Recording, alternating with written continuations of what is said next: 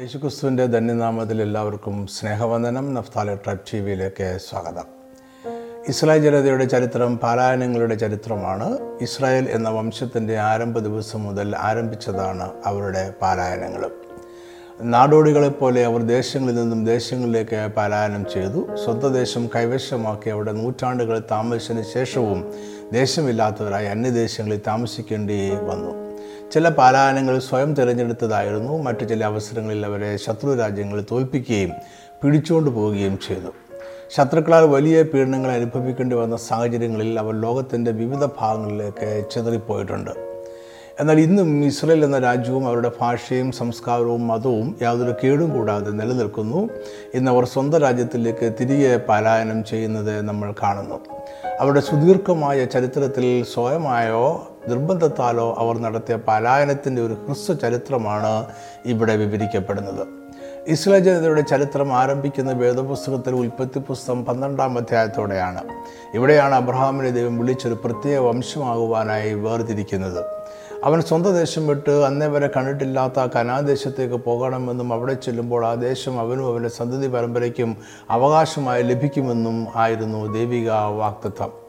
അപ്പോൾ ഒരു സന്തതി പോലും ഇല്ലാതിരുന്ന എഴുപത്തഞ്ച് വയസ്സോളം പ്രായമുണ്ടായിരുന്ന അബ്രഹാമിന് കടൽക്കരയിലെ മണൽ പോലെ എണ്ണിക്കൂടാതെ വണ്ണം പെരുപ്പമുള്ള ഒരു വലിയ സന്തതി പരമ്പരയെ നൽകാമെന്ന് ദൈവം വാഗ്ദത്തം ചെയ്തു. അവർ ഒരു പ്രത്യേക വംശവും രാജ്യവുമായിരിക്കും ദൈവം വാഗ്ദത്തം ചെയ്ത ഈ ജനതയാണ് ഇസ്രായേൽ. മെസ്സപ്പൊട്ടമി എന്ന സ്ഥലത്തിന്റെ തെക്കിഴക്ക് ഭാഗമായ യൂഫ്രട്ടീസ് നദിക്കരയിൽ കൽദയ എന്ന പ്രദേശത്ത് ജീവിച്ചിരുന്ന ഒരു ജനസമൂഹമുണ്ടായിരുന്നു. ഇവരെ അവരുടെ ദേശത്തിന്റെ പേരിൽ കൽദിയർ എന്ന് വേദപുസ്തകത്തിൽ വിളിക്കുന്നു. ഇവർ നാടോടി സ്വഭാവമുള്ള ഒന്നിലധികം ദേവന്മാരെ ആരാധിക്കുന്ന ഒരു സമൂഹമായിരുന്നു. അതിനാൽ മറ്റു ദേവന്മാരുടെ കൂട്ടത്തിൽ ഹോവയ ദൈവത്തെയും അവർ ആരാധിച്ചിരുന്നു. എന്നാൽ അബ്രഹാം ജനിച്ചത് കൽദേദേശത്തിലായിരുന്നു എന്ന് വ്യക്തമല്ല. അബ്രഹാമിന്റെ ഇളയ സഹോദരൻ ഹാരാൻ കൽദേദേശത്തെ ഊർ എന്ന പട്ടണത്തിലാണ് ജനിച്ചതും മരിച്ചതും എന്ന് വേദപുസ്തകം പറയുന്നു. അവരുടെ പിതാവ് തേരഹ് നോഹയുടെ മകനായ ഷേമിന്റെ വംശാവലിയിൽ നോഹയ്ക്ക് ശേഷം ഒൻപതാമനായിരുന്നു. അബ്രഹാമിന്റെ പിതാവ് ഒരു ആട്ടിടയനും നാടോടിയുമായിരുന്നുവെന്നും പിന്നീട് അദ്ദേഹം വിഗ്രഹങ്ങളെ വിൽക്കുന്ന വ്യാപാരിയായി മാറി എന്നും കരുതപ്പെടുന്നു. അബ്രഹാമിന്റെ പിതാവായ തേരഹിന് അബ്രാം നാഹോർ ഹാരാൻ എന്നിങ്ങനെ മൂന്ന് മക്കൾ ആയിരുന്നു. അവർ ബാബിലോൺ രാജാവായ നിമ്രോദിന്റെ കാലത്ത് ജീവിച്ചിരുന്നു. ഇത്രയും കാര്യങ്ങൾ വേദപുസ്തകത്തിൽ നിന്നും ചരിത്ര പുസ്തകങ്ങളിൽ നിന്നും നമുക്ക് ഗ്രഹിക്കുവാൻ കഴിയുന്നതാണ്. അവർ കൽദയ ദേശത്ത് ഊർ എന്ന പട്ടണത്തിൽ താമസിക്കുമ്പോൾ തേരഹ് തന്റെ മകനായ അബ്രഹാമിനെയും ഹാരാന്റെ മകനായ തന്റെ പൗത്രൻ ലോത്തിനെയും തന്റെ മകനായ അബ്രഹാമിന്റെ ഭാര്യയായി മരുമകളായ സാറായെയും കൂട്ടി കനാൻ ദേശത്തേക്ക് പോകുവാൻ യാത്ര പുറപ്പെട്ടു. അവർ ഹാരാൻ എന്ന സ്ഥലം വരെ ചെന്നു അവിടെ താമസിച്ചു. തേരഹ് ഹാരാനിൽ വെച്ച് മരിച്ചു. എന്തുകൊണ്ടാണ് തേരഹ് ഊർ എന്ന പട്ടണത്തിൽ നിന്നും കനാദേശത്തേക്ക് യാത്ര തിരിച്ചത് എന്നോ എന്തുകൊണ്ടാണ് അവർ വഴിമധ്യേ ഹാരാൻ എന്ന സ്ഥലത്ത് താമസിച്ചത് എന്നോ നമുക്കറിഞ്ഞുകൂടാ. ഇത് തേരഹിന്റെയും അബ്രഹാമിന്റെയും നാടോടി ജീവിതത്തിന് ഉദാഹരണമാണ്. അബ്രഹാമിന്റെ ദൈവിക തിരഞ്ഞെടുപ്പും വിളിയും ആരംഭിക്കുന്നത് ഇവിടെ വെച്ചാണ്. അവിടെ നിന്നും കനാദേശത്തേക്ക് പോകുവാൻ ദൈവിക കൽപ്പന ലഭിച്ച അബ്രഹാം യാത്ര തുടർന്നു. അവൻ ശേഖയും മോരെ എന്ന സ്ഥലത്തെ ഓക്കുമരക്കാടുകൾ വരെയും സഞ്ചരിച്ചു. അതായത് ഹെബ്രോനിലെ മെമ്മറിയുടെ തോപ്പിൽ വരെ എത്തി. അത് കനാൻ ദേശത്തിന്റെ ഭാഗമായിരുന്നു. ശേഖയും അക്കാലത്തൊരു രാഷ്ട്രീയ ശക്തിയും ബാൽബേരിറ്റ് എന്ന കനാന്യ ദേവന്റെ ആരാധന കേന്ദ്രവുമായിരുന്നു. ഇവിടെ വെച്ച് യഹോവയ ദൈവം അബ്രഹാമിന് വീണ്ടും പ്രത്യക്ഷനായി ആ ദേശം അവന്റെ സന്തതിക്ക് കൊടുക്കുമെന്ന് അരളി അങ്ങനെ ആ ദേശം വാക്തത്വ ദേശമായി മാറി.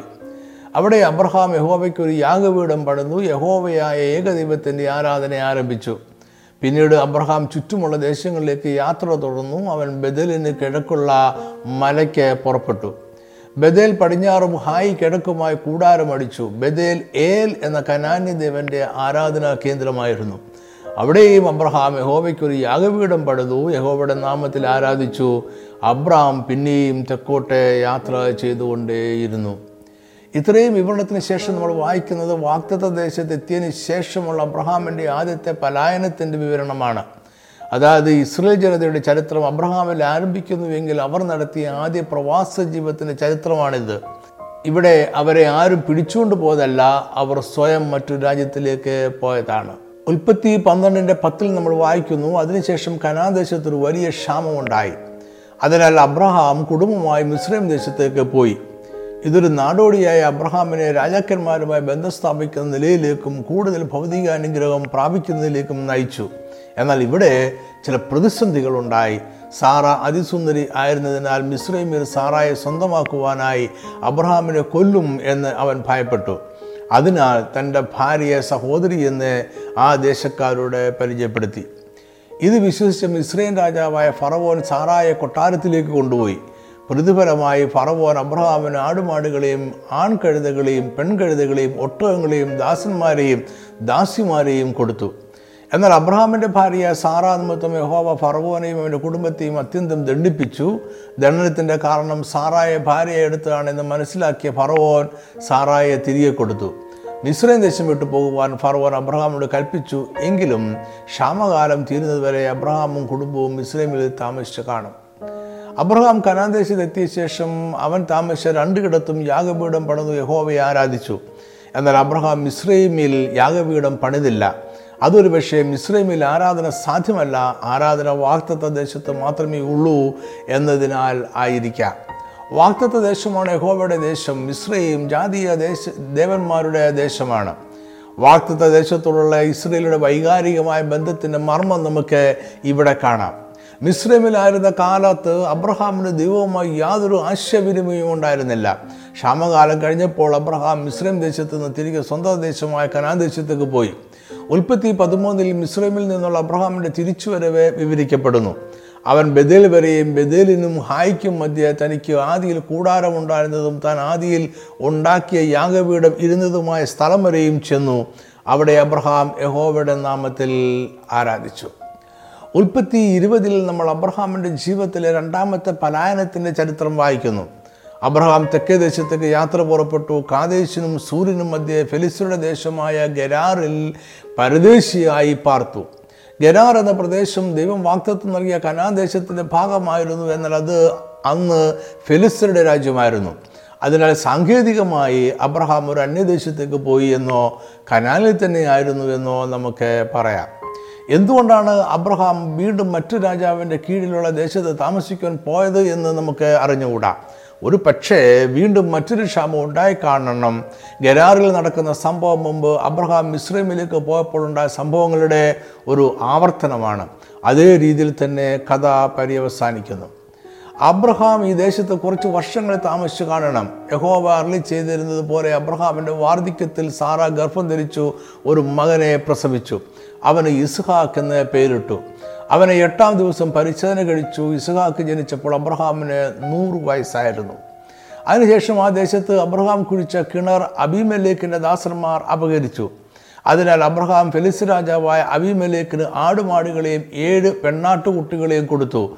അവർ ഇരുവരും തമ്മിൽ ഉടമ്പടി ചെയ്തു. അങ്ങനെ അബ്രഹാം ആ സ്ഥലം സ്വന്തമാക്കി. ഒരുപക്ഷെ അബ്രഹാം വിലയ്ക്ക് വാങ്ങുന്ന ആദ്യത്തെ സ്ഥലം ഇതായിരിക്കാം. അബ്രഹാം ആ സ്ഥലത്തിന് ബേർഷവ എന്ന് പേരിട്ടു. അബ്രഹാം വിലയ്ക്ക് വാങ്ങിയ സ്ഥലം ആയതിനാൽ അവനവിടെ നിത്യദൈവമായ ഹോബയുടെ നാമത്തിൽ ആരാധന കഴിച്ചു. തുടർന്നു അബ്രഹാം കുറെ കാലം അവിടെ താമസിച്ചു. അബ്രഹാമിന്റെ മകനായ ഇസ്ഹാക്കിന്റെ കാലത്ത് വീണ്ടും ഒരു പലായനം ഉണ്ടായി. ഇതിന്റെ ചരിത്രം നമ്മൾ ഉൽപ്പത്തി ഇരുപത്തിയാറാം അധ്യായത്തിൽ വായിക്കുന്നു. ഈ പലായനത്തിന്റെ കാരണവും ദേശത്തുണ്ടായ ക്ഷാമമായിരുന്നു. ഇസ്ഹാക്ക് കുടുംബമായി ഗരാറിൽ ഫെലിസ്തുടെ രാജാവായ അഭിമലേഖിന്റെ അടുക്കൽ പോയി. അബ്രഹാമിന്റെ രണ്ടാമത്തെ പലായനവും ഗരാറിലേക്കായിരുന്നു ഇസഹാക്കും തന്റെ പിതാവ് ചെയ്തതുപോലെ തന്റെ ഭാര്യയെ സഹോദരി എന്ന് ആദേശക്കാർക്ക് പരിചയപ്പെടുത്തി. റിബേക്ക സൗന്ദര്യമുള്ളവളാകൊണ്ട് ആ സ്ഥലത്തെ ജനം അവളുടെ നിമിത്തം തന്നെ കൊല്ലാതിരിക്കേണ്ടതിന് അവളെന്റെ ഭാര്യ എന്ന് പറവാൻ അവൻ ഭയപ്പെട്ടു. ഇതൊരു പക്ഷേ അന്നത്തെ രീതിയായിരുന്നിരിക്കാം. എന്നാൽ ആരും അവളെ പിടിച്ചുകൊണ്ട് പോയതായി രേഖ ഇല്ല. ഇസ്ഹാക്ക് അവിടെ ഏറെക്കാലം താമസിച്ചു അവിടെ കൃഷി ചെയ്തു അവന് നൂറ് മേനി വിളവ് കിട്ടി. അവിടെ ദൈവം അവനെ അനുഗ്രഹിച്ചു അവൻ വർദ്ധിച്ചു മഹാധനവാനായി തീർന്നു. അതിനാൽ ഫിലിസ്തർക്ക് അവനോട് അസൂയ തോന്നി. അഭിമലേക്ക് ഇസ്ഹാക്കിനോട് നീ ഞങ്ങളെക്കാൾ ഏറ്റവും ബലവാനാകൊണ്ട് ഞങ്ങളെ വിട്ടു പോക എന്ന് പറഞ്ഞു. അങ്ങനെ ഇസഹാക്ക് അവിടെ നിന്ന് പുറപ്പെട്ട് ഗരാ താഴ്വരയിൽ കൂടാരമടിച്ചു. അവിടെ താമസിച്ചു. അവൻ അവിടെ ഒരു കിണറും കുഴിച്ചു. അതിന് രഹോബോത്ത് എന്ന് പേരിട്ടു. പിന്നീട് ഇസ്ഹാക്ക് അവിടെ നിന്ന് ബേർശവയ്ക്ക് പോയി. ഇത് അബ്രഹാം അഭിമലേക്കിന് ആടുമാടുകളെയും ഏഴ് പെണ്ണാട്ടുകുട്ടികളെയും കൊടുത്ത് ഉടമ്പടി ചെയ്ത് സ്വന്തമാക്കിയ സ്ഥലമായിരുന്നു. അബ്രഹാമാണ് ആ സ്ഥലത്തിന് ബേർഷവ എന്ന് പേരിട്ടത്. അവിടെ അബ്രഹാം യഹോവയുടെ നാമത്തിൽ ആരാധന കഴിച്ചിരുന്നു. അതേ സ്ഥലത്ത് തന്നെ ഇസ്ഹാക്കും ഒരു യാഗപീഠം പണിതു. യഹോവയുടെ നാമത്തിൽ ആരാധന കഴിച്ചു. ഇവിടെ നിന്ന് നമ്മൾ നേരെ പോകുന്നത് യാക്കോബിന്റെ ചരിത്രത്തിലേക്കാണ്. യാക്കോബ് ഒരു പ്രത്യേക സാഹചര്യത്തിൽ തന്റെ വീട്ടിൽ നിന്നും ഹാരാനിലുള്ള ലാബാന്റെ അടുക്കിലേക്ക് ഓടിപ്പോയി. അവിടെ അവൻ ഇരുപത് വർഷങ്ങൾ താമസിച്ചു. ലാബാന്റെ രണ്ട് പുത്രിമാരായ ലേയ റാഹേൽ എന്നിവരെ അവൻ വിവാഹം കഴിച്ചു അതിനുശേഷം അവൻ കനാദേശത്തേക്ക് തിരികെ വന്നു. വഴിമധ്യേ യാബോക്ക് നദീതീരത്ത് വെച്ച് രാത്രിയിൽ അവനൊരു ദൈവദൂതനുമായി ഉഷസ്സാകുവോളം മല്ല് പിടിച്ചു ഉഷസ്സിൽ ഈ സ്വർഗീയ പുരുഷൻ യാക്കോബിനെ അനുഗ്രഹിച്ചു. നീ ദൈവത്തോടും മനുഷ്യരോടും മല്ല് പിടിച്ച് ജയിച്ചതുകൊണ്ട് നിന്റെ പേരിന് യാക്കോബ് എന്നല്ല ഇസ്രായേൽ എന്ന് വിളിക്കപ്പെടുമെന്ന് അവൻ പറഞ്ഞു. അങ്ങനെ ഇസ്രായേൽ എന്ന ജനതയ്ക്ക് ഒരു പേരുണ്ടായി. പിന്നീട് യാക്കോബിന്റെ പന്ത്രണ്ട് പുത്രന്മാരുടെ വംശാവലി ഇസ്രയേൽ എന്നറിയപ്പെട്ടു. യാക്കോബിൽ നിന്നും പന്ത്രണ്ട് പേരായി അവരിൽ നിന്നും അനേകരായി ഇസ്രയേൽ എന്ന വംശം വളർന്നു. അവർ കനാനിൽ താമസിച്ചു. അതായത് മാർമികമായി പറഞ്ഞാൽ യാക്കോബ് ഹാരാനിലേക്ക് പോയപ്പോഴും അവിടെ ഇരുപത് വർഷങ്ങൾ പ്രവാസത്തിലെന്നതുപോലെ താമസിച്ചപ്പോഴും അവരിലൂടെ ഇസ്രയേൽ ജനത ഒന്നടങ്കം പ്രവാസത്തിൽ താമസിക്കുകയായിരുന്നു. കനാൻ ദേശത്ത് താമസിക്കവേ ദേശത്ത് ക്ഷാമമുണ്ടായി. അതിനാൽ യാക്കോബും പുത്രന്മാരും മിസ്രൈം ദേശത്തേക്ക് പലായനം ചെയ്തു. അവർ മിസ്രൈം ദേശത്ത് എത്തുമ്പോൾ യാക്കോബിന്റെ പുത്രനായ യോസഫ് ആ രാജ്യത്തിലെ അധികാരികളിൽ രണ്ടാമനായിരുന്നു. അതിനാൽ ജോസഫിന്റെ കാലത്തെല്ലാം അന്യദേശത്താണ് എങ്കിലും യാക്കോബും കുടുംബവും സുഖമായി ജീവിച്ചു. അങ്ങനെ യാക്കോബ് വാക്തത്വ ദേശത്ത് താമസിച്ചതിനേക്കാൾ അധിക നാളുകൾ അന്യദേശത്ത് താമസിച്ചു. അവിടെ വെച്ച് യാക്കോബ് മരിച്ചു. യോസഫും അവന്റെ സഹോദരന്മാരും യാക്കോബിനോടൊപ്പം പോയ തലമുറ എല്ലാവരും അന്യദേശത്ത് മിശ്രീമിൽ വെച്ച് മരിച്ചു. എങ്കിലും മിശ്രീമിൽ ഇസ്രായേലിയർ ജനസംഖ്യയിൽ വളരെ വർദ്ധിച്ചു വന്നു. അവർ ഒരു ശക്തിയായി തീർന്നു. എന്നാൽ നിർഭാഗ്യവശാൽ യോസഫിന്റെ മരണശേഷം അവൻ മിശ്രീം ദേശത്തിന് വേണ്ടി ചെയ്ത നന്മ അറിയാത്ത ഒരു പുതിയ രാജാവ് അധികാരത്തിൽ വന്നു. അവർ ഇസ്രായേൽ ജനത്തെ അവരുടെ എണ്ണ നിമിത്തം ഭയപ്പെട്ടു. അതിനാൽ ഇസ്രയേലിയരെ അവൻ അടിമകളാക്കി കഠിന വേലകളാൽ അവരെ പീഡിപ്പിച്ചു. അപ്പോൾ അവരെ ഹോവയ ദൈവത്തോട് നിലവിളിച്ചു ദൈവം അവരെ വിടുവിക്കുവാനായി മോശയെ എഴുന്നേൽപ്പിച്ചു. അനേകം അത്ഭുതകരമായ സംഭവങ്ങളുടെ അവസ്ഥാനത്തിൽ ഇസ്രായേൽ ജനം ഇസ്രൈമിൽ നിന്നും സ്വതന്ത്രരായി കനാദേശത്ത് വീണ്ടും തിരികെ വന്നു. അവർ അവിടെ അപ്പോൾ ഉണ്ടായിരുന്ന രാജ്യങ്ങളോട് യുദ്ധം ചെയ്ത് ദേശത്തെ കൈവശമാക്കി. ഓരോ ഗോത്രങ്ങളും അവരുടെ വലുപ്പത്തിനനുസരിച്ച് ദേശം വിഭാഗിച്ചു അവകാശമാക്കി. അവിടെ അവർ നൂറ്റാണ്ടുകൾ താമസിച്ചു. അബ്രഹാം യാക്കോബ് എന്നിവരുടെ ചരിത്രം ബി സി പതിനേഴാം നൂറ്റാണ്ടിൽ സംഭവിച്ചതാണ്. ബി സി പതിമൂന്നാം നൂറ്റാണ്ടിൽ ഇസ്രേ ജനം ഇസ്രൈമിൽ നിന്നും സ്വതന്ത്രമായ കനാദേശത്തെത്തി ബി സി പന്ത്രണ്ടാം നൂറ്റാണ്ടിൽ അവർ കനാദേശത്തെ താമസം ഉറപ്പിച്ചു. ആയിരത്തി ഇരുപത് ബി സിയിൽ ഷൗൽ ഇസ്രയേലിന്റെ ആദ്യത്തെ രാജാവായി. ആയിരം ബി സിയിൽ ദാവീദ് ഇസ്രയേലിന്റെ രാജാവാകുകയും അദ്ദേഹം യെരുസലേമിനെ ഇസ്രയേലിന്റെ തലസ്ഥാനമാക്കുകയും ചെയ്തു. തൊള്ളായിരത്തി അറുപത് ബി സിയിൽ ഷലോമോൻ ആദ്യത്തെ യെരുസലേം ദൈവാലയം പണിതു. തൊള്ളായിരത്തി മുപ്പത് ബി സിയിൽ ഇസ്രയേൽ രാജ്യം രണ്ടായി വിഭജിക്കപ്പെട്ടു. ഇവിടെ മുതൽ ഇസ്രയേലിന്റെ മറ്റൊരു ചരിത്രം ആരംഭിക്കുകയാണ്. ശലോമോൻ തൊള്ളായിരത്തി ഇരുപത്തി ആറിനും തൊള്ളായിരത്തി ഇരുപത്തിരണ്ടിനും ഇടയ്ക്കുള്ള കാലത്ത് മരിച്ചു. അതിനുശേഷം അവന്റെ മകനായ രഹബേയാം രാജാവായി. എന്നാൽ ഇസ്രായേൽ ഗോത്രങ്ങൾ തമ്മിൽ തുടർന്നുണ്ടായ അഭിപ്രായ വ്യത്യാസത്തിൽ രാജ്യം രണ്ടായി വിഭജിക്കപ്പെട്ടു. അന്നത്തെ സംയുക്ത ഇസ്രായേൽ രാജ്യം വടക്ക് ഇസ്രായേൽ എന്നും തെക്ക് യഹൂദ എന്നുമുള്ള രണ്ട് രാജ്യങ്ങളായി. വടക്കൻ രാജ്യത്തിന്റെ തലസ്ഥാനം ശമരിയയും തെക്കൻ രാജ്യത്തിന്റെ തലസ്ഥാനം എരുസലേമുമായിരുന്നു.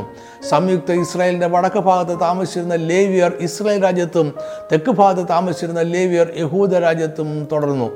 വടക്കൻ രാജ്യമായി യെരുസലേമിൽ പത്ത് ഗോത്രങ്ങളുണ്ടായിരുന്നു.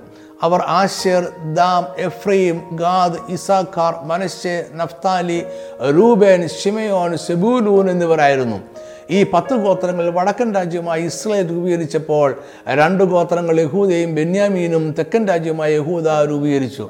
യെരുസലേം അവരുടെ തലസ്ഥാനമായിരുന്നു. രഹബയാം അവരുടെ രാജാവായി. ഈ രണ്ട് രാജ്യങ്ങളും അതിനുശേഷം ഏകദേശം ഇരുന്നൂറ് വർഷങ്ങൾ സുരക്ഷിതമായി തുടർന്നു. ചിലപ്പോൾ ചെറിയ യുദ്ധങ്ങൾ അവർക്കിടയിൽ ഉണ്ടായിട്ടുണ്ട്. എന്നാൽ ബി സി എഴുന്നൂറുകളിൽ അശൂർ സാമ്രാജ്യം ശക്തി പ്രാപിച്ചു വന്നു. അശൂർ ഇന്നത്തെ ഇറാഖിന്റെ വടക്കൻ പ്രദേശത്തുള്ള ഒരു രാജ്യമായിരുന്നു. അവർ പല പ്രാവശ്യം ഇസ്രയേലിനെയും യഹൂദയെയും ആക്രമിച്ചു. ഏകദേശം എഴുന്നൂറ്റി നാൽപ്പത് ബി സിയിൽ അശൂർ രാജാവായ തിഗ്ലത്ത് പിലേസർ ഇസ്രായേലിനെ ആക്രമിച്ചു. ഗലയാദ് ഗലീല നഫ്താലി ദേശം എന്നിവ ഉൾപ്പെടെയുള്ള വലിയ ഒരു പ്രദേശം പിടിച്ചെടുത്തു. അവിടെ ഉണ്ടായിരുന്ന ഇസ്രയേലിയരെ പിടിച്ചുകൊണ്ടുപോയി അശൂർ രാജ്യത്തെ പാർപ്പിച്ചു. തിഗ്ലത്ത് പിലേസറിന്റെ ശേഷം ഷൽമനേസർ രാജാവായി. എഴുന്നൂറ്റി മുപ്പത്തഞ്ച് ബി സി അവർ ഇസ്രായേൽ രാജ്യത്തെ വീണ്ടും ആക്രമിച്ചു. അപ്പോൾ ഇസ്രയേൽ ഭരിച്ചിരുന്ന ഹോശയ ആയിരുന്നു അവിടുത്തെ അവസാനത്തെ രാജാവ്. അവൻ അശു രാജാവിന് കപ്പം കൊടുക്കുവാൻ വിസമ്മതിച്ചതിനാൽ അവർ ഇസ്രയേൽ രാജ്യത്തെ ശേഷിച്ചിരുന്ന സ്ഥലത്തെയും പിടിച്ചെടുത്തു. അവിടെ ഉണ്ടായിരുന്ന ഇസ്രയേലരെ പിടിച്ച് ബന്ധുക്കളാക്കി അശൂരിലേക്ക് കൊണ്ടുപോയി. അശൂർ രാജാവായ സർഗോന്റെ കാലത്ത് ഇസ്രയേലിനെ പൂർണമായും അവർ കീഴടക്കി. അനേകമായിരം ഇസ്രയേലരെ പ്രവാസത്തിലേക്ക് പിടിച്ചുകൊണ്ടുപോയി. ഇങ്ങനെ ജനങ്ങളെ നാടുകടത്തുന്നത് ആ രാജ്യത്തെയും അവിടെയുള്ള ജനതയും സംസ്കാരത്തെയും നിശേഷം നശിപ്പിക്കുവാനുള്ള ഒരു യുദ്ധതന്ത്രമായിരുന്നു. പിടിച്ചുകൊണ്ടുപോയ ഇസ്രയേലരെ അശൂരിൽ പല സ്ഥലങ്ങളിലുമായി ചെതറി പാർപ്പിച്ചു. ഇത് ഒരു അശൂർ തന്ത്രമായിരുന്നു. ഇസ്രയേലർ ഒരുമിച്ച് ഒരു സ്ഥലത്ത് താമസിച്ചാൽ അവർ ഒരു ജനമായി തന്നെ ജീവിക്കുകയും അവരുടെ സംസ്കാരവും മതവും ഭാഷയും സംരക്ഷിക്കപ്പെടുകയും ചെയ്യും. എന്നാൽ ചെതറി താമസിച്ചാൽ അവർ അശൂർ ദേശ നിവാസികളുമായി ക്രമേണ ലയിച്ചു ചേരും. ഇതാണ് പിന്നീട് നടന്നത്. ഇതിനു മുമ്പ് തന്നെ അവർ ഇസ്രയേലിൽ ആയിരിക്കുമ്പോൾ തന്നെ ഇസ്രയേൽ ജനത ജാതീയ രീതികളെ സ്വീകരിക്കുവാനും ജാതീയ ദേവന്മാരെ ആരാധിക്കുവാനും തുടങ്ങിയിരുന്നു. അതിനാലാണ് ദൈവം അവരെ അശൂർ രാജ്യത്തിന് ഏൽപ്പിച്ചു കൊടുത്തത്. എന്നാൽ അശൂർ രാജ്യം പിടിച്ചുകൊണ്ട് പോകാത്ത ചുരുക്കം ചിലർ ഇസ്രയേൽ ദേശത്തെ ശേഷിച്ചിരുന്നു. അവിടെ ശേഷിച്ചിരുന്ന ചുരുക്കം ഇസ്രയേലിയർ അവിടേക്ക് അശൂരിൽ നിന്നും കുടിയേറി താമസിച്ച ജാതീയ ജനങ്ങളുമായി കൂടിച്ചേർന്നു. അങ്ങനെ എഴുന്നൂറ്റി ഇരുപത്തിരണ്ട് ബി സി ആയപ്പോഴേക്കും ഇസ്രയേൽ ജനത അവിടെ നിശേഷം ഇല്ലാതെയായി. അശൂരിലേക്ക് ബന്ദികളായി പ്രവാസത്തിലേക്ക് പോയ ഇസ്രയേൽ ഗോത്രങ്ങളിൽ നിന്ന് ആരും തിരികെ വന്നതും ഇല്ല. അങ്ങനെ ഇസ്രയേലിലെ പത്ത് ഗോത്രങ്ങൾ ചരിത്രത്തിൽ നിന്നും അപ്രത്യക്ഷമായി. അവരെ ഇന്നും കൃത്യമായി കണ്ടെത്തുവാൻ കഴിഞ്ഞിട്ടില്ല. ഇവരെയാണ് നഷ്ടപ്പെട്ട പത്ത് ഗോത്രങ്ങളെന്ന് വിളിക്കുന്നത്. രണ്ട് ദിനവൃത്താന്തം മുപ്പതാം അധ്യായത്തിൽ ഇതേ ചരിത്രം വീണ്ടും രേഖപ്പെടുത്തിയിട്ടുണ്ട്. ഈ സംഭവങ്ങൾ ഇസ്രയേലിൽ നടക്കുമ്പോൾ യഹൂദയിൽ യഹിസ്കിയാവ് രാജാവായിരുന്നു. ഇസ്രയേലിൽ ചുരുക്കം പേർ മാത്രമേ അവശേഷിക്കുന്നുള്ളൂ എന്ന് അറിഞ്ഞ അവൻ പെസക ആചരിക്കേണ്ടതിന് അവരെ യരുസലേമിലേക്ക് ക്ഷണിച്ചുകൊണ്ട് കത്തെഴുതി. എന്നാൽ എഫ്രയും മനശ്ശെ സെബൂലൂൻ ഇസാഖാർ എന്നിവരിൽ ഒരു വിഭാഗം അത് നിരസിച്ചു. മറ്റു ചിലർ അത് സ്വീകരിച്ചു. അവർ ക്രമേണ യഹൂദയിലെ ജനത്തോട് ലയിച്ചു ചേർന്നു എന്നും അവരുടെ പ്രദേശം കൂടെ യഹൂദിയോട് കൂട്ടിച്ചേർത്തു എന്നും ചില വേദപണ്ഡിതന്മാർ അഭിപ്രായപ്പെടുന്നു. അപ്പോക്രിഫ എന്നറിയപ്പെടുന്ന പുസ്തകങ്ങളിലെ രണ്ട് എസ്ത്രാസ് പതിമൂന്നാം അധ്യായം നാൽപ്പത്തൊന്ന് മുതൽ നാൽപ്പത്തി ആറ് വരെയുള്ള വാക്യങ്ങളിൽ അശൂരിലേക്ക് പ്രവാസികളായി പോയ ഇസ്രയേലിനെ കുറിച്ച് ഒരു ചെറിയ വിവരണം ഉണ്ട്. അവരുടെ ദുഷ്പ്രവൃത്തികളും യഹോബയെ വിട്ടുമാറിയത് നിമിത്തമാണ് പ്രവാസത്തിലേക്ക് പോകേണ്ടി വന്നത് എന്ന് അവരിൽ ചിലർ മനസ്സിലാക്കി. അതിനാൽ അവർ അശൂരിൽ നിന്നും വടക്കോട്ട് യാത്ര തിരിച്ചു. അവർക്കായി യൂഫ്രട്ടീസ് നദിയുടെ ഒരു സ്ഥലം യഹോവയ ദൈവം വിഭാഗിച്ച് നൽകി. അവർ അത് കടന്ന് അശൂരിന് വെളിയിൽ അതിന്റെ വടക്ക് ഭാഗത്തുള്ള ദേശത്തെത്തി. അവിടെ മറ്റു മനുഷ്യർ താമസമുണ്ടായിരുന്നില്ല. അതിനാൽ അവിടെ അവരുടെ വിശ്വാസപ്രകാരം ജീവിക്കുവാൻ കഴിയും എന്ന് അവർ വിശ്വസിച്ചു. ഒരുപക്ഷെ അവർ തിരികെ ഇസ്രയേലിലേക്ക് പോകുവാനും ആഗ്രഹിച്ചു കാണും. എരമിയ മൂന്നിന്റെ പതിനെട്ടിൽ ഇങ്ങനെ രേഖപ്പെടുത്തിയിട്ടുണ്ട്. ആ കാലത്ത് യഹൂദ ഗൃഹം ഇസ്രേ ഗൃഹത്തോട് ചേർന്ന് അവർ ഒന്നിച്ച് വടക്കേ ദിക്കിൽ നിന്ന് പുറപ്പെട്ട് ഞാൻ നിങ്ങളുടെ പിതാക്കന്മാർക്ക് അവകാശമായി കൊടുത്ത ദേശത്തേക്ക് വരും. ഇത് വടക്കൻ ദേശത്തേക്ക് പോയ ഇസ്ലേ ജനങ്ങളെ കുറിച്ചാണ് എന്ന് കരുതപ്പെടുന്നു. എന്നാൽ ഇതിനുശേഷം അവർക്ക് എന്ത് സംഭവിച്ചു എന്ന് നമുക്ക് അറിഞ്ഞുകൂടാ. അസൂർ സാമ്രാജ്യത്തിന്റെ പതനത്തിന് ശേഷം ബാബിലോൺ സാമ്രാജ്യം ഉയർന്നു വന്നു. അറുന്നൂറ്റിയഞ്ച് ബി സിയിൽ ബാബിലോൺ ഈജിപ്തിനെ ആക്രമിച്ച് കീഴടക്കി. അപ്പോൾ യഹൂദ ഈജിപ്തിനെ കപ്പം കൊടുക്കുന്ന ആശ്രയ രാജ്യമായിരുന്നു. അതിനാൽ തുടർന്ന് യഹൂദ ബാബിലോണിനെ കപ്പം നൽകുന്ന ഒരു പ്രവിശ്യയായി മാറി. ഏകദേശം അഞ്ഞൂറ്റി തൊണ്ണൂറ്റിയെട്ട് ബി സി അഞ്ഞൂറ്റി എൺപത്തിയേഴ് ബി സി എന്നീ വർഷങ്ങളിൽ യഹൂദയെ ബാബിലോൺ ആക്രമിക്കുകയും യഹൂദന്മാരെ ബാബിലോണിലേക്ക് പിടിച്ചുകൊണ്ടു പോവുകയും ചെയ്തു. അങ്ങനെ യഹൂദ എന്ന സ്വതന്ത്ര രാജ്യം ഇല്ലാതെയായി. നാടുകടത്തപ്പെട്ടവർ ബാബിലോണിലെ യഹൂദന്മാരെന്നും സ്വന്തം ദേശത്ത് ശേഷിച്ചിരുന്നവർ യഹൂദയിലെ യഹൂദന്മാരെന്നും രണ്ടായി അറിയപ്പെടുവാൻ തുടങ്ങി. എന്നാൽ അതിനുശേഷം യഹൂദയിൽ താമസിച്ചിരുന്ന യഹൂദന്മാർക്ക് എന്ത് സംഭവിച്ചു എന്ന് വ്യക്തമായ വിവരങ്ങളില്ല. ആ കാലത്തിന്റെ ഒരു നേർചിത്രം എരമ്യ പ്രവാചകൻ എഴുതിയ വിലാപങ്ങൾ എന്ന പുസ്തകത്തിൽ നിന്നും നമുക്ക് മനസ്സിലാക്കാം. യരമ്യാവ് യഹൂദയിലോ ഈജിപ്തിലോ ആയിരുന്നപ്പോൾ ആയിരിക്കാം ഈ പുസ്തകം എഴുതപ്പെട്ടത്. പിന്നീട് ബാബിലോണിലെ യഹൂദന്മാർക്ക് തിരികെ പോകുവാൻ അനുവദിച്ചുകൊണ്ട് പേർഷ്യൻ രാജാവായ കോരസ് ബി സി അഞ്ഞൂറ്റി മുപ്പത്തിയെട്ടിൽ കൽപ്പന ഇറക്കിയപ്പോൾ ഈ പ്രവാസ ജീവിതം അവസാനിച്ചു. യഹൂദന്മാർ ബാബിലോണിയൻ പ്രവാസത്തിലേക്ക് പോയത് ഒരു പ്രാവശ്യമായിട്ടല്ല എന്നാണ് ചരിത്രകാരന്മാരുടെ അഭിപ്രായം. യഹൂദയിൽ ബാബിലോണിനെതിരെ കലാപങ്ങൾ ഉയർന്നപ്പോൾ എല്ലാം ബാബിലോണിയർ അതിനെ അടിച്ചമർത്തുകയും കുറേ യഹൂദന്മാരെ പിടിച്ചുകൊണ്ടു പോവുകയും ചെയ്തു. യഹൂദന്മാരെ മൊത്തമായി ഒരു കാലത്തും ബാബിലോണിലേക്ക് കൊണ്ടുപോയതും ഇല്ല. ബാബിലോണിലേക്ക് പതിനായിരം പേരെ മാത്രമേ നാട് കടത്തിയുള്ളൂ എന്നും യഹൂദയിലെ കഴിവും നിപുണതയും ഉള്ളവരെയും പുരോഹിതന്മാരെയും സമ്പന്നരെയും മാത്രമേ ബാബിലോണിലേക്ക് കൊണ്ടുപോയുള്ളൂ എന്നും ചില ചരിത്രകാരന്മാർ അഭിപ്രായപ്പെടുന്നു. ബി സി അഞ്ഞൂറ്റി മുപ്പത്തി എട്ടിൽ കോരശ് രാജാവ് യഹൂദന്മാർ തിരികെ പോകുവാൻ അനുവാദം നൽകിയപ്പോഴും എല്ലാ യഹൂദന്മാരും ബാബിലോൺ വിട്ട് തിരികെ പോയില്ല. അങ്ങനെ തിരികെ പോകാതെ ബാബിലോണിൽ തന്നെ താമസിച്ച യഹൂദന്മാരാണ് അന്യദേശത്ത് പ്രവാസികളായി ജീവിക്കുവാൻ തീരുമാനിച്ച ആദ്യ യഹൂദ സമൂഹം. അശു രാജ്യത്തേക്ക് നാടുകടത്തപ്പെട്ട ഇസ്രയേലിയർ അവിടെ ചിതറിക്കപ്പെട്ടപ്പോൾ ബാബിലോണിയൻ പ്രവാസത്തിലായിരുന്ന യഹൂദന്മാർക്ക് ഒരുമിച്ച് ഒരു പ്രദേശത്ത് താമസിക്കുവാൻ നെബുക്കദിനേസ് രാജാവ് അനുവാദം നൽകി. അവിടെ അവർ മതപരവും സാംസ്കാരികവും ഭാഷാപരവുമായ സമ്മർദ്ദങ്ങൾക്ക് വിധേയമായി എങ്കിലും അവരുടെ വിശ്വാസവും ജീവിത രീതികളും ഭാഷയും അവർ കാത്തു സൂക്ഷിച്ചു. എഹസ്കേലിനെ പോലെയുള്ള പ്രവാചകന്മാരും മൂപ്പന്മാരും അവരുടെ പ്രത്യാശയ്ക്ക് ഭംഗമേൽക്കാതെ സൂക്ഷിച്ചു. അവർ തിരികെ അവരുടെ വാക്തത്വ ദേശത്തേക്ക് പോകുന്ന ഒരു ദിവസം ഉണ്ടാകുമെന്നും അവർ ജനത്തിന് ഉറപ്പ് നൽകി. സിനഗോഗ് എന്നറിയപ്പെടുന്ന യഹൂദന്മാരുടെ പള്ളികൾ ആരംഭിച്ചത് ഈ കാലയളവിൽ ആയിരുന്നിരിക്കണം. അവർ ശബത്ത് പെരുന്നാളുകൾ പരിച്ഛേദന എന്നിവ ആചരിച്ചിരുന്നു. ദൈവാലയത്തിലെ യാഗത്തിന് പകരമായി പ്രത്യേക പ്രാർത്ഥനകൾ ആരംഭിച്ചു. അവർക്ക് സ്വാതന്ത്ര്യം പ്രഖ്യാപിച്ച കോരശ് എന്ന മേദ്യ പുരുഷ രാജാവിനെ യഹോബയുടെ അഭിഷിക്തൻ എന്നാണ് യശയാവ് നാൽപ്പത്തിയഞ്ചിന്റെ ഒന്നിൽ വിശേഷിപ്പിച്ചിരിക്കുന്നത്. ബാബിലോണിലായിരുന്ന യഹൂദന്മാർ യഹോബയായ ദൈവത്തിന്റെ പ്രമാണങ്ങളിൽ ഉറച്ചു നിന്നു. അവർ തങ്ങളെ യഹൂദയിൽ ശേഷിച്ചിരുന്ന യഹൂദന്മാരിൽ നിന്ന് വ്യത്യസ്തരായി കരുതി വ്യത്യസ്തമായ കാഴ്ചപ്പാടുകൾ രൂപപ്പെടുത്തി.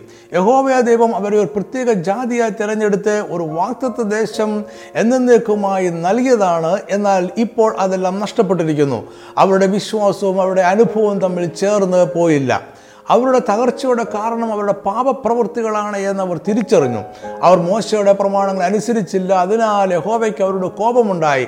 അതുകൊണ്ട് ആ കാലഘട്ടത്തിൽ അവരുടെ പ്രവാചകന്മാർ ന്യായവിധിയെക്കുറിച്ച് സംസാരിക്കാതെ അധികമായി രക്ഷയെക്കുറിച്ച് സംസാരിച്ചു. എസ്കേൽ യശയാവ് എന്നീ പ്രവാചകന്മാരുടെ പുസ്തകത്തിൽ യഹൂദന്മാരെ ദൈവം വീണ്ടും കൂട്ടിച്ചേർക്കുമെന്നും അവരുടെ സമൂഹത്തെ വിശദീകരിക്കുമെന്നും ദാവീദിന്റെ സിംഹാസനം വീണ്ടും ഉറപ്പിക്കുമെന്നും വാക്തത്വം ഉണ്ട്. ബി സി അഞ്ഞൂറ്റി മുപ്പത്തിയെട്ടിൽ യഹൂദന്മാരുടെ ബാബിലോണിയൻ പ്രവാസ ജീവിതം അവസാനിച്ചു എന്ന് പറയാം. എന്നാൽ ആരുടെയും നിർബന്ധത്താൽ അല്ലാതെ മറ്റു രാജ്യങ്ങളിലേക്ക് കുടിയേറി താമസിച്ച ചരിത്രവും യഹൂദന്മാർക്ക് ഉണ്ട്. ബാബിലോണിയൻ കാലത്ത് ചിലർ ചെറിയ കൂട്ടമായി ഈജിപ്തിൽ താമസിച്ചിരുന്നു. അഞ്ഞൂറ്റി എഴുപത് ബി സിയിൽ യരമിയ പ്രവാചകൻ മരിക്കുന്നത് ഈജിപ്തിൽ വെച്ചായിരുന്നു ബാബിലോണിയൻ പ്രവാസത്തിന് ശേഷവും ചിലർ ബാബിലോണിൽ തന്നെ താമസിച്ചിരുന്നു. അതുപോലെ തന്നെ ഗ്രീക്ക് സാമ്രാജ്യത്തിന്റെ കാലത്ത് ചിലർ ആ സാമ്രാജ്യത്തിന്റെ വിവിധ ഭാഗങ്ങളിലേക്ക് താമസം മാറി. വിശാലമായ സാമ്രാജ്യം കുടിയേറ്റത്തിന് അവസരങ്ങൾ തുറന്നു കൊടുത്തു. ബി സി മുന്നൂറ്റി മുപ്പത്തിരണ്ടിൽ അലക്സാണ്ടർ ചക്രവർത്തി എരുസ്ലേമിനെ ആക്രമിച്ച് കീഴടക്കി. എങ്കിലും യഹൂദന്മാരുടെ മതവും സംസ്കാരവും തുടരുവാൻ അവർക്ക് അനുവാദം ഉണ്ടായിരുന്നു. എന്നാൽ ഗ്രീക്ക് സംസ്കാരവും ഭാഷയും സാമ്രാജ്യത്തിൽ പരക്കുവാൻ തുടങ്ങി. ചില യഹൂദന്മാർ ഗ്രീക്ക് രാജ്യത്തിന്റെ അതിരുകളിലേക്ക് കുടിയേറി. യഹൂദയിലും ഗ്രീക്ക് ഭാഷയോടും സംസ്കാരത്തോടും സഹിഷ്ണുത നിലനിന്നു. അതിന് യഹൂദന്മാർക്ക് അവരുടെ വിശ്വാസത്തെ ഉപേക്ഷിക്കേണ്ടി വന്നില്ല. ഇതിന്റെ എല്ലാം ഫലമാണ് പഴയ നിയമത്തിന്റെ ഗ്രീക്ക് ഭാഷയിലുള്ള പരിഭാഷ. ഈ കാലയളവിൽ യഹൂദന്മാർ ഇറ്റലി മുതൽ ഇറാൻ വരെയുള്ള രാജ്യങ്ങളിലേക്ക് സ്വന്തം താല്പര്യപ്രകാരം കുടിയേറി പാർത്തു. ഈ രാജ്യങ്ങളെല്ലാം ഒരു സാമ്രാജ്യത്തിന്റെ ഭാഗമായിരുന്നു എന്നതായിരിക്കാം അതിന്റെ കാരണം. എ ഡി എഴുപതുകൾ ആയപ്പോഴേക്കും ഏകദേശം അമ്പത് ലക്ഷം യഹൂദന്മാർ സ്വന്തം ദേശത്തിന് വെളിയിൽ പ്രവാസികളായി താമസിച്ചിരുന്നു. യഹൂദന്മാരുടെ പലായനത്തിന്റെ കഥ ഇവിടെ അവസാനിക്കുന്നില്ല. അവർ വീണ്ടും ശത്രുക്കളുടെ പീഡനങ്ങളാൽ ചെതിറിപ്പോയ ചരിത്രമുണ്ട്. അത് റോമൻ സാമ്രാജ്യത്തിന്റെ കാലത്തെ സംഭവിച്ചു. പൊമ്പൈ എന്ന റോമൻ സൈന്യാധിപൻ ബി സി അറുപത്തി മൂന്നിൽ യഹൂദയിലേക്ക് വന്നതോടെ അവരുടെ റോമൻ കാലഘട്ടം ആരംഭിക്കുന്നു. റോമക്കാർ മുന്നൂറ്റി ഇരുപത്തിനാല് എ വരെ യഹൂദിയെ ഭരിച്ചു. യഹൂദ ജീവിത രീതികളെ റോമക്കാർ അടിച്ചമർത്തുന്നുവെന്ന തോന്നൽ യഹൂദന്മാർക്കിടയിൽ ഉണ്ടായിരുന്നു. അതിനാൽ അവർ ഇടയ്ക്കിടെ കലാപങ്ങൾ ഉണ്ടാക്കി ഈ കലാപങ്ങൾ അറുപത്തി ആറ് എ ഡിയിൽ ഒരു വലിയ കലാപമായി രൂപപ്പെട്ടു. അതിനാൽ അതിനെ അടിച്ചമർത്തുവാൻ സൈനാധിപനായ ടൈറ്റസിന്റെ നേതൃത്വത്തിൽ റോമക്കാർ സൈന്യത്തെ അയച്ചു. അവർ എ ഡി എഴുപതിൽ എരുസലേമിനെയും അവിടെ ഉണ്ടായിരുന്ന ദൈവാലയത്തെയും പൂർണമായി തകർക്കുകയും ചെയ്തു. ദൈവാലയത്തെ അഗ്നിക്ക് ഇരയാക്കി. യഹൂദന്മാർ പല രാജ്യങ്ങളിലേക്കും ചെതറിപ്പോയി. തൊണ്ണൂറ്റി ഏഴായിരം യഹൂദന്മാരെ റോമൻ സൈന്യം പിടിച്ചുകൊണ്ടുപോയി.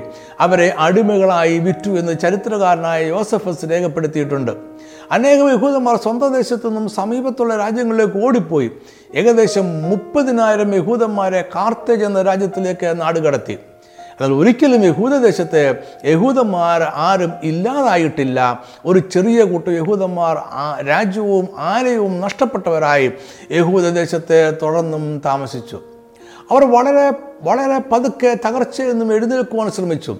ഇടയ്ക്കിടെ മറ്റ് ദേശങ്ങളിലേക്ക് ചിതറിപ്പോയ യഹൂദന്മാർ ചെറിയ കൂട്ടങ്ങളായി തിരികെ എത്തി അവർ വീണ്ടും ശക്തി പ്രാപിച്ചു ജീവിതം വീണ്ടും പുഷ്ടിപ്പെടുവാൻ തുടങ്ങി. പുരോഹിതന്മാർക്ക് പകരം റബിമാർ മതപരമായ പഠിപ്പിക്കലുകളുടെ ഉത്തരവാദിത്വം ഏറ്റെടുത്തു. യഹൂദ പള്ളികൾ വീണ്ടും ആരംഭിച്ചു. അവിടെ അവർ ഒത്തുകൂടി. യഹൂദന്മാരുടെ ന്യായപ്രമാണങ്ങൾ അവരെ ഒന്നായി യോജിപ്പിച്ചു നിർത്തി. അത് തലമുറ തലമുറയായി കൈമാറി. യഹൂദന്മാർ വീണ്ടും നൂറ്റി മുപ്പത്തിരണ്ട് എ ഡി മുതൽ നൂറ്റി മുപ്പത്തഞ്ച് എ ഡി വരെയുള്ള കാലയളവിൽ സൈമൺ ബാർ കൊക്ബ എന്ന യഹൂദന്റെ നേതൃത്വത്തിൽ റോമൻ സാമ്രാജ്യത്തിനെതിരെ കലാപം ഉണ്ടാക്കി. ഈ കലാപവും റോമൻ സൈന്യം നിഷ്കരണം അടിച്ചമർത്തി. ഈ കലാപം അടിച്ചമർത്തിയപ്പോഴും റോമക്കാർ കുറേ യഹൂദന്മാരെ പിടിച്ചുകൊണ്ടുപോയി അടിമകളായി വിറ്റു. യഹൂദന്മാരിൽ അനേകം പേർ സ്വന്തം ദേശം വിട്ട് അന്യദേശത്തേക്ക് കുടിയേറി. യഹൂദന്മാർ എരിശിനെ വിട്ടുപോകണം എന്ന് ഹെയ്ട്രിയൻ ചക്രവർത്തി കൽപ്പനയിറക്കി. അതിനാൽ അനേകം യഹൂദന്മാർക്ക് വീണ്ടും അവരുടെ സ്വന്തം ദേശം വിട്ട് അന്യദേശങ്ങളിലേക്ക് ചിതറിപ്പോകേണ്ടി വന്നു. ഇതിൽ അനേകർ ബാബിലോണിലേക്ക് കുടിയേറി. ഈ കലാപത്തിൽ ഏകദേശം അഞ്ചു ലക്ഷത്തി എൺപതിനായിരം യഹൂദന്മാർ കൊല്ലപ്പെട്ടു എന്ന് കരുതുന്നു. അവരിൽ പലരും പട്ടിണിയാലും രോഗം മൂലവുമാണ് മരിച്ചത്. ഇത് വലിയ ഒരു വംശഹത്യ തന്നെ ആയിരുന്നു. എന്നാൽ അപ്പോഴും ഗലീലിയ ഗോലാൻ ബെത്ഷെയിൻ താഴ്വര യഹൂദയുടെ കിഴക്കും തെക്കും പടിഞ്ഞാറുമുള്ള അതിർത്തി പ്രദേശങ്ങൾ എന്നിവിടങ്ങളിൽ യഹൂദന്മാർ താരതമ്യേന സുരക്ഷിതരായി കഴിഞ്ഞു. കലാപത്തെ അടിച്ചമർത്തിയതിനു ശേഷം റോമൻ ചക്രവർത്തിയായിരുന്ന ഹെയ്ട്രിയൻ ആ പ്രദേശത്തിന്റെ പേര് തന്നെ മാറ്റി അതിന് സിറിയ പലസ്റ്റീന എന്ന പുതിയ പേര് നൽകി. ഈ കാലഘട്ടത്തിൽ പടിഞ്ഞാറൻ ഗലീലയിൽ ഒരു കൂട്ടം റബിമാർ ഒത്തുകൂടുകയും അവർ യഹൂദന്മാരുടെ വാമൊഴിയാറുള്ള ന്യായപ്രമാണങ്ങളെ എഴുതി സൂക്ഷിക്കുകയും ചെയ്തു. ഇതിനെ മിഷ്ന എന്നാണ് വിളിക്കുന്നത്. എരിശിലമിൽ ഒഴികെ യഹൂദന്മാർ കുടിയേറി താമസിച്ച മറ്റു ഒരിടത്തും അവരുടെ മതവിശ്വാസത്തെ തടസ്സപ്പെടുത്തുവാൻ റോമക്കാർ തുനിഞ്ഞില്ല. ഈ കാലഘട്ടത്തെ കുടിയേറ്റം കൂടിയായപ്പോൾ യഹൂദദേശത്ത് താമസിക്കുന്ന യഹൂദന്മാർ എണ്ണം വളരെ കുറഞ്ഞു. കുടിയേറ്റക്കാരിൽ ബാബിലോണിലേക്ക് പോയവർ പൊതുവെ കൂടുതൽ സുരക്ഷിതരായിരുന്നു. അവർ അവിടെ അഭിവൃദ്ധിപ്പെടുകയും ചെയ്തു. ബാബിലോണിലെ വേദപണ്ഡിതന്മാരും യഹൂദരെ വേദപണ്ഡിതന്മാരും തമ്മിൽ അഭിപ്രായ വ്യത്യാസങ്ങൾ ഉടലെടുത്തത് ഈ കാലഘട്ടത്തിലാണ്. യഹൂദ മതത്തിന്റെ കേന്ദ്രം ബാബിലോണായി തീരുമോ എന്ന് പോലും അക്കാലത്ത് ഭയപ്പെട്ടിരുന്നു. യഹൂദയിൽ താമസിച്ചിരുന്ന യഹൂദന്മാരെക്കാൾ അധികം പേർ അന്യദേശങ്ങളിൽ താമസിച്ചിരുന്നു. പുരാതന കാലം മുതൽ റോമൻ സാമ്രാജ്യത്തിന്റെ കാലം വരെയുള്ള പ്രധാനപ്പെട്ട യഹൂദ പലായനങ്ങൾ നമ്മൾ മനസ്സിലാക്കി കഴിഞ്ഞല്ലോ. ഇനി നമുക്ക് അതിനുശേഷമുള്ള പലായനങ്ങളുടെ ചരിത്രമാണ് നോക്കേണ്ടത്. അത് വളരെ ചുരുക്കമായി പറഞ്ഞുകൊണ്ട് ഈ വീഡിയോ അവസാനിപ്പിക്കുവാൻ ഞാൻ ആഗ്രഹിക്കുന്നു. കോൺസ്റ്റന്റൈൻ ചക്രവർത്തിയുടെ കാലത്ത് യഹൂദന്മാർ എരുസലേമിൽ പ്രവേശിക്കുവാൻ പാടില്ല എന്ന കൽപ്പന നിലവിലിരുന്നു. എ ഡി മുന്നൂറ്റി അമ്പത്തി ഒന്ന് മുന്നൂറ്റി അമ്പത്തിരണ്ട് കാലത്തെ ചെറിയ കലാപങ്ങൾ യഹൂദന്മാർ ഉണ്ടാക്കിയെങ്കിലും അതിനെ പെട്ടെന്ന് തന്നെ ഇല്ലാതാക്കുവാൻ റോമക്കാർക്ക് കഴിഞ്ഞു. അഞ്ചാം നൂറ്റാണ്ടിൽ പടിഞ്ഞാറൻ റോമ സാമ്രാജ്യം തകർന്നപ്പോൾ യഹൂദ പ്രദേശം ഉൾപ്പെട്ടിരുന്ന പലസ്തീൻ പ്രദേശത്തേക്ക് ക്രിസ്തീയ വിശ്വാസികൾ കുടിയേറി താമസിച്ചു. ഏഴാം നൂറ്റാണ്ടിൽ എ ഡി അറുന്നൂറ്റി പതിനാലിൽ ഹെരാക്ലിയസ് ചക്രവർത്തിയുടെ കാലത്തും യഹൂദന്മാർ കിഴക്കൻ റോമൻ സാമ്രാജ്യത്തിനെതിരെ കലാപം ഉണ്ടാക്കി. ഇതിന്റെ ഫലമായി വീണ്ടും യഹൂദന്മാരിൽ അനേകർ കൊല്ലപ്പെട്ടു. അതിനാൽ അനേകർ ഈജിപ്തിലേക്ക് ഓടിപ്പോയി.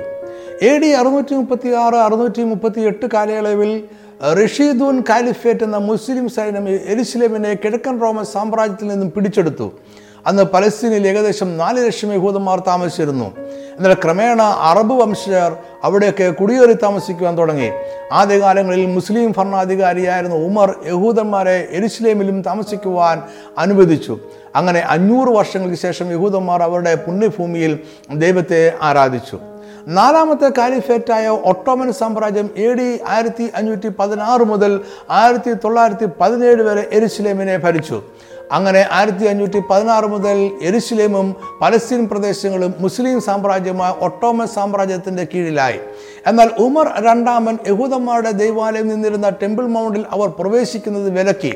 ഈ വിലക്ക് പിന്നീട് അവിടെ ഇസ്ലാമിക ഭരണം അവസാനിക്കുന്നത് വരെ ആയിരം വർഷങ്ങളോളം നിലനിന്നു. ഇതിനോട് അനുബന്ധിച്ച പീഡനങ്ങളാൽ യഹൂദന്മാർ വീണ്ടും മറ്റു രാജ്യങ്ങളിലേക്ക് പലായനം ചെയ്തു. അങ്ങനെ യഹൂദദേശത്ത് യഹൂദന്മാരുടെ എണ്ണം വളരെ കുറഞ്ഞു.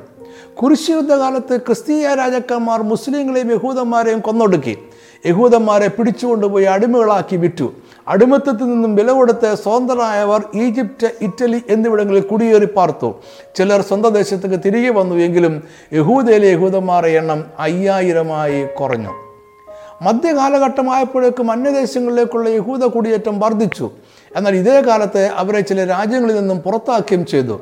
യഹൂദന്മാരെ ഇംഗ്ലണ്ടിൽ നിന്നും സ്പെയിനിൽ നിന്നും ആയിരത്തി തൊള്ളായിരത്തി നാൽപ്പത്തി എട്ട് ആയിരത്തി തൊള്ളായിരത്തി എഴുപത്തി മൂന്ന് കാലത്ത് അറബ് രാജ്യങ്ങളിൽ നിന്നും അവരെ പുറത്താക്കി. ഈ കാലത്താണ് കൂടുതൽ യഹൂദന്മാർ ജർമ്മനി ഫ്രാൻസ് എന്നിവിടങ്ങളിലേക്ക് കുടിയേറിയത്. റോമൻ ഭരണത്തിന്റെ കാലത്ത് യഹൂദ കച്ചവടക്കാർ ജർമ്മനിയിൽ കുടിയേറിയിരുന്നു എന്ന് കരുതപ്പെടുന്നു. പതിനഞ്ചാം നൂറ്റാണ്ടിന് മുമ്പ് തന്നെ സ്പെയിനിൽ ഏകദേശം മൂന്ന് ലക്ഷം യഹൂദന്മാർ താമസിച്ചിരുന്നു എന്ന് ചരിത്രകാരന്മാർ പറയുന്നു. എന്നാൽ പിന്നീട് കത്തോലിക്ക സഭ വിശ്വാസികളായ രാജാക്കന്മാർ യഹൂദന്മാരുടെ കത്തോലിക്ക സഭയെ ചേരുവാനും അല്ലെങ്കിൽ നാടുവിടുവാനും കൽപ്പിച്ചു. അവരെ വിചാരണ കൂടാതെ കൊലപ്പെടുത്തി. ആയിരത്തി നാനൂറ്റി തൊണ്ണൂറ്റി രണ്ടിൽ സ്പെയിനിൽ നിന്നും ഏകദേശം നാൽപ്പതിനായിരം യഹൂദന്മാരെ നാടുകടത്തി അവർ വടക്കൻ Africa Netherland Britain France Poland എന്നിവിടങ്ങളിലേക്ക് പലായനം ചെയ്തു. പതിനാറാം നൂറ്റാണ്ടിലും ചിലർ ജർമ്മനിയിലേക്കും ചിലർ അമേരിക്കയിലേക്കും കുടിയേറി. അവർ അമേരിക്കയിലെ ആദ്യത്തെ സിനഗോഗ് പണിതു. ആധുനിക കാലത്ത് ഒന്നാം ലോക മഹായുദ്ധത്തിന് ശേഷം ഹിറ്റ്ലറുടെ നേതൃത്വത്തിലുണ്ടായ കൊടിയ പീഡന പരമ്പരയിൽ അനേകം യഹൂദന്മാർ കൊല്ലപ്പെടുകയും ചിലർ ജർമ്മനിയിൽ നിന്ന് രക്ഷപ്പെട്ട് മറ്റു രാജ്യങ്ങളിലേക്ക് ഓടിപ്പോവുകയും ചെയ്തു. ഇതേ കാലഘട്ടത്തിൽ മറ്റു യൂറോപ്യൻ രാജ്യങ്ങളിലും ഇംഗ്ലണ്ടിലും അമേരിക്കയിലും എല്ലാം അവർ വിവിധ വിവേചനങ്ങളിലൂടെ കടന്നുപോയി. ഇതെല്ലാം ഒരു സ്വതന്ത്ര യഹൂദ രാജ്യം സ്ഥാപിക്കണമെന്നും എല്ലാ യഹൂദന്മാരും അവിടേക്ക് തിരികെ വന്ന് താമസിക്കണമെന്നുള്ള ആശയത്തിന് രൂപം നൽകി. ഇതിന്റെ ഒരു രാഷ്ട്രീയ രൂപമായിരുന്നു സയോണിസ്റ്റ് പ്രസ്ഥാനം. ആയിരത്തി എണ്ണൂറ്റി തൊണ്ണൂറ്റിയേഴിൽ തിയോഡോർ ഹെഡ്സൽ എന്ന യഹൂദനാണ് സയോണിസം എന്ന പ്രസ്ഥാനം ആരംഭിക്കുന്നത്. സയോണിസ്റ്റ് പ്രസ്ഥാനം സ്ഥാപിച്ച അമ്പത് വർഷങ്ങളായപ്പോഴേക്കും അവരുടെ സ്വപ്നം സഫലമായി. ആയിരത്തി തൊള്ളായിരത്തി പതിനേഴിലെ ബാൽഫോർ പ്രഖ്യാപനത്തിൽ ബ്രിട്ടൻ ഒരു സ്വതന്ത്ര യഹൂദരാഷ്ട്രമെന്ന ആശയത്തെ അംഗീകരിച്ചു. ആയിരത്തി തൊള്ളായിരത്തി ഇരുപതിൽ ലീഗ് ഓഫ് നേഷൻസ് എന്ന തകർന്നു കഴിഞ്ഞ ഒട്ടോമസ് സാമ്രാജ്യത്തിൽ നിന്നും പലസ്തീൻ പ്രദേശത്തെ യഹൂദന്മാരുടെ മാതൃരാജ്യമായി വിഭജിച്ചെടുത്തു. രണ്ടാം ലോകമഹായുദ്ധത്തിന് ശേഷം ആയിരത്തി തൊള്ളായിരത്തി നാൽപ്പത്തി ഏഴ് നവംബർ മാസം ഇരുപത്തി ഒമ്പതാം തീയതി യുണൈറ്റഡ് നേഷൻസ് അസംബ്ലി ഈ അന്നത്തെ പലസ്തീൻ പ്രദേശത്തെ വിഭജിച്ച് ഇസ്രയേൽ എന്ന സ്വതന്ത്ര രാജ്യം രൂപീകരിക്കുവാനുള്ള പ്രമേയത്തെ അംഗീകരിച്ചു. ആയിരത്തി തൊള്ളായിരത്തി നാൽപ്പത്തെട്ട് മെയ് മാസം പതിനാലാം തീയതി ഇസ്രയേൽ എന്ന രാജ്യം പുനഃസ്ഥാപിക്കപ്പെട്ടു. ലോകരാജ്യങ്ങൾ അതിനെ അംഗീകരിക്കുകയും ചെയ്തു. അതിനു മുമ്പായി തന്നെ ഇസ്രായേൽ ജനങ്ങൾ മറ്റ് രാജ്യങ്ങളിൽ നിന്നും തിരികെ വരികയും അവർ വില കൊടുത്ത് ഇസ്രയേൽ ഭൂമി വാങ്ങുകയും ചെയ്തിരുന്നു. അന്ന് മുതൽ ഇന്ന് വരെ യഹൂദന്മാരുടെ സ്വന്തം ദേശത്തേക്കുള്ള മടങ്ങി വരവ് തുറന്നുകൊണ്ടേ ഇരിക്കുന്നു. ഈ വീഡിയോ അവസാനിപ്പിക്കുന്നതിന് മുമ്പായി യഹൂദന്മാർ കേരളത്തിൽ എത്തിയതിനെക്കുറിച്ച് ചില കാര്യങ്ങൾ കൂടി പറയട്ടെ. ഇന്ത്യയിൽ ആദ്യ യഹൂദന്മാർ എത്തിയത് കേരളത്തിലായിരുന്നു. അവർ സംയുക്ത ഇസ്രയേലിന്റെ രാജാവായ ശലോമോന്റെ കാലത്തായിരിക്കണം ഇവിടെ എത്തിയത്. അഞ്ഞൂറ്റി എൺപത്തിയേഴ് ബി സിയിൽ ശലോമോന്റെ ദൈവാലയം താർക്കപ്പെട്ടതിന് ശേഷമാണ് അവർ കേരളത്തിലേക്ക് കുടിയേറിയത് എന്ന് കരുതുന്ന ചരിത്രകാരന്മാരും ഉണ്ട്. പന്ത്രണ്ടാം നൂറ്റാണ്ടിൽ കൊല്ലത്തെത്തിയ യഹൂദ സഞ്ചാരി ആയിരുന്ന ബെഞ്ചമിൻ ഓഫ് ടുഡല കറുത്ത നിറമുള്ള യഹൂദന്മാരെ കണ്ടതായി രേഖപ്പെടുത്തിയിട്ടുണ്ട്. അന്ന് യഹൂദന്മാർക്ക് ഇവിടെ സിനഗോഗുകൾ ഉണ്ടായിരുന്നതായും അവർക്ക് മലയാളവും യഹൂദ ഭാഷയും ചേർന്ന ഒരു ഭാഷ ഉണ്ടായിരുന്നതായും അദ്ദേഹം പറയുന്നുണ്ട്. ഇവർ മലബാർ യഹൂദന്മാരെന്നും കൊച്ചിൻ യഹൂദന്മാരെന്നും അറിയപ്പെട്ടു. പതിനഞ്ച് പതിനാറ് നൂറ്റാണ്ടുകളിൽ സ്പെയിൻ പോർച്ചുഗൽ എന്നിവിടങ്ങളിൽ നിന്നും അവിടെയുള്ള പീഡനങ്ങളെ ഭയന്ന് അനേകം യഹൂദന്മാർ കേരളത്തിലേക്ക് കുടിയേറി താമസിച്ചു. ഇവരെ പരദേശി യഹൂദന്മാർ എന്നാണ് വിളിക്കുന്നത്. ഇവരെ വെളുത്ത യഹൂദന്മാർ എന്നും വിളിക്കാറുണ്ട്. അത് മറ്റുള്ളവരെ മോശമായി കാണുവാൻ വേണ്ടിയല്ല ഇവരെ വേർതിരിച്ച് അറിയുവാൻ വേണ്ടിയാണ്. ഇവർ പ്രധാനമായും കൊച്ചിയിൽ താമസിച്ചു. ഇവർ തമിഴ്നാട്ടിലേക്കും കുടിയേറിയിട്ടുണ്ട്. ഇസ്രയേൽ രാജ്യം സ്ഥാപിച്ചു കഴിഞ്ഞപ്പോൾ കേരളത്തിലുണ്ടായിരുന്ന യഹൂദന്മാർ തിരികെ പോയി. ഈ പഠനം ഇവിടെ അവസാനിപ്പിക്കട്ടെ. ഇസ്രായേൽ ജനതയുടെ ജീവിതത്തിൽ നിന്നും അവരുടെ പലായനങ്ങളുടെ ചരിത്രം ക്രിസ്തുമായി മാത്രമേ ഇവിടെ വിവരിക്കപ്പെട്ടിട്ടുള്ളൂ. സംഭവബഹുലമായ ഒരു ചരിത്രമാണ് ഈ ജനത്തിന് ഉള്ളത്. പലായനങ്ങളും പീഡനങ്ങളും അവരുടെ ചരിത്രത്തിന്റെ ഭാഗമാണ്. അതിൽ അബ്രഹാം മുതൽ ആധുനിക കാലം വരെയുള്ള പലായനങ്ങൾ ഉൾപ്പെടുന്നു. ഇന്ന് അവർക്ക് ലോകം അംഗീകരിച്ചൊരു സ്വതന്ത്ര രാജ്യമുണ്ട്. അവിടെ അവർ സമാധാനത്തോടെ താമസിക്കുന്നു. ലോകമെമ്പാടുമുള്ള യഹൂദന്മാർ അവരുടെ സ്വന്തം രാജ്യത്തിലേക്ക് തിരികെ പോയിക്കൊണ്ടിരിക്കുന്നു. ഇനിയും പരിഹരിക്കുവാനുള്ള അതിർത്തി തർക്കങ്ങളുണ്ട് എങ്കിലും അവർ അവരുടെ സമാധാനത്തോടെ താമസിക്കുന്നു. വേദപുസ്തക പണ്ഡിതന്മാരിൽ അവരുടെ പ്രവാസകാലം അവസാനിച്ചു എന്ന് കരുതുന്നവരും ഒരിക്കൽ കൂടി അവർ ചിതിരിക്കപ്പെടും എന്ന് കരുതുന്നവരും ഉണ്ട്. ഇതിനോടകം വളരെ കഷ്ടങ്ങളും വേദനകളും അനുഭവിച്ച ഈ ജനം ഇനി സമാധാനത്തോടെ ജീവിക്കട്ടെ എന്ന് നമുക്ക് പ്രാർത്ഥിക്കാം. ഇസ്രയേലിൽ സമാധാനം ഉണ്ടാകട്ടെ. ഈ സന്ദേശം ഇവിടെ അവസാനിപ്പിക്കട്ടെ. ഒന്നുണ്ട് കാര്യങ്ങൾ കൂടി പറയുവാൻ ഞാൻ ആഗ്രഹിക്കുന്നു. തിരുവചനത്തിന്റെ ആത്മീയ മർമ്മങ്ങൾ വിവരിക്കുന്ന അനേകം വീഡിയോകളും ഓഡിയോകളും നമ്മുടെ ഓൺലൈൻ ചാനലുകളിൽ ലഭ്യമാണ്. വീഡിയോ കാണുവാൻ Naphtali tribe T V dot com എന്ന ചാനലും ഓഡിയോ കേൾക്കുവാൻ Naphtali tribe radio dot com എന്ന ചാനലും സന്ദർശിക്കുക. രണ്ട് ചാനലുകളും സബ്സ്ക്രൈബ് ചെയ്യാൻ മറക്കരുത്. അതിനെയും പ്രസിദ്ധീകരിക്കുന്ന ഓഡിയോ വീഡിയോ എന്നിവ നഷ്ടപ്പെടാതെ ലഭിക്കുവാൻ സഹായിക്കും. ഇതിന്റെ എല്ലാം വേദപഠന കുറിപ്പുകളും ഓൺലൈനിൽ ലഭ്യമാണ്. ഇംഗ്ലീഷിൽ വായിക്കുവാൻ നഫ്താലി ട്രൈബ് ഡോട്ട് കോം എന്ന വെബ്സൈറ്റും മലയാളത്തിനായി വാതിൽ ഡോട്ട് ഇൻ എന്ന വെബ്സൈറ്റും സന്ദർശിക്കുക. പഠനക്കുറിപ്പുകൾ ഇ ബുക്കായി ലഭിക്കുവാനും ഇതേ വെബ്സൈറ്റുകൾ സന്ദർശിക്കാവുന്നതാണ്. അല്ലെങ്കിൽ വാട്സാപ്പിലൂടെ ആവശ്യപ്പെടാം. Phone number nine eight nine double five two four eight five four. എല്ലാ മാസവും ഒന്നാമത്തെയും മൂന്നാമത്തെയും ശനിയാഴ്ച വൈകിട്ട് അഞ്ച് മണിക്ക് പാർവിഷൻ ടി വിയിൽ നമ്മുടെ പ്രോഗ്രാമുണ്ട്. ദൈവജന ഗൗരവമായി പഠിക്കുവാൻ ആഗ്രഹിക്കുന്നവർ ഈ പ്രോഗ്രാമുകൾ മറക്കാതെ കാണുക മറ്റുള്ളവരും കൂടെ പറയുക. ഈ സന്ദേശം കണ്ടതിനും കേട്ടതിനും വളരെ നന്ദി. ദൈവം നിങ്ങളെല്ലാവരെയും സമൃദ്ധമായി അനുഗ്രഹിക്കട്ടെ. ആമേൻ.